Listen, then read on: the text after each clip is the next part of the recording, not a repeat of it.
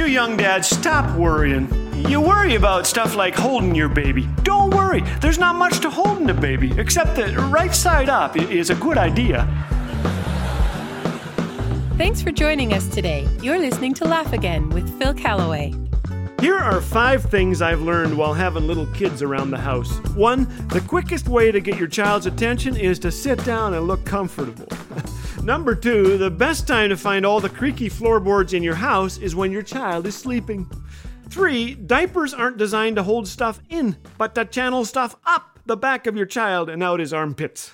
Number four, if your baby falls asleep on your chest, the thing you desperately need will be just out of reach. Number five, the only thing more stressful than a house full of noisy kids is a house full of quiet kids. You know, parenting is the world's toughest job, with the possible exception of loading hand grenades, so go easy on yourselves, mom and dad. One of my books is I used to have answers, now I have kids. But the truth is, by my age, you do have a few answers. And suddenly, Laugh Again listeners are asking for my advice on parenting. Today, I'll try to answer three of those questions. Question one Our child hates veggies. What can we do? Well, have you covered those veggies in ice cream and put chocolate on top? No? Well, there's your problem. I'm kidding. I learned a love for veggies while stealing peas from Mrs. Pike's garden. I don't recommend this behavior, but I do recommend using butter when you can. Veggies are 300 times better with butter or a spicy yogurt dip. When kids are hungry, put out a veggie tray. Get creative. Turn that tray into a veggie face with cucumber eyes, tomato nose, green bean mouth, and shredded carrot hair. Let kids help you pick out veggies at the grocery store, or better yet, get them into a garden where they can pick some themselves. Give those veggies catchy names like X ray vision carrots and silly dilly cucumbers. And, as a last resort, feed them carrot cake, zucchini bread, and pumpkin pie. Question two How do I teach my kids to use money wisely? Well, first, I suggest not giving them a credit card until they're at least four. Seriously, when they were old enough, our kids did chores for which they received an allowance. My wife labeled three envelopes one for giving, another for saving, and another for spending. And we found that the best way to teach them to use money wisely was to do so ourselves.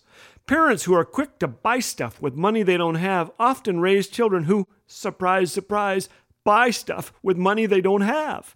Model the behavior you want your child to embrace.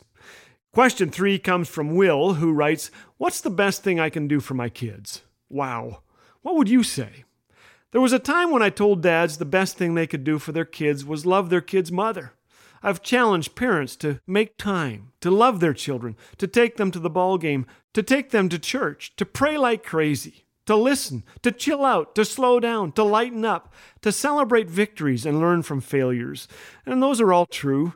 But I think the very best thing I did when our kids were growing up, and trust me, I fell so far short so often, but the best thing I ever did was to love Jesus, to center my life and my home on Him. That was the legacy passed along by my parents, and the one I hope to leave behind.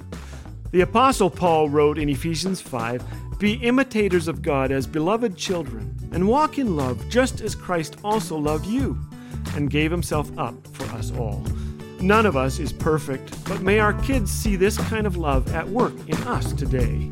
And for you new parents out there, here's one more little thing I learned having little kids around the house.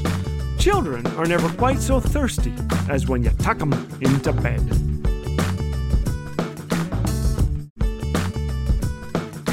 These days, there's no shortage of bad news, but here at Laugh Again, our hope is to share the good news we want to see others laugh, think, and be encouraged in tough times with the promises of the Bible.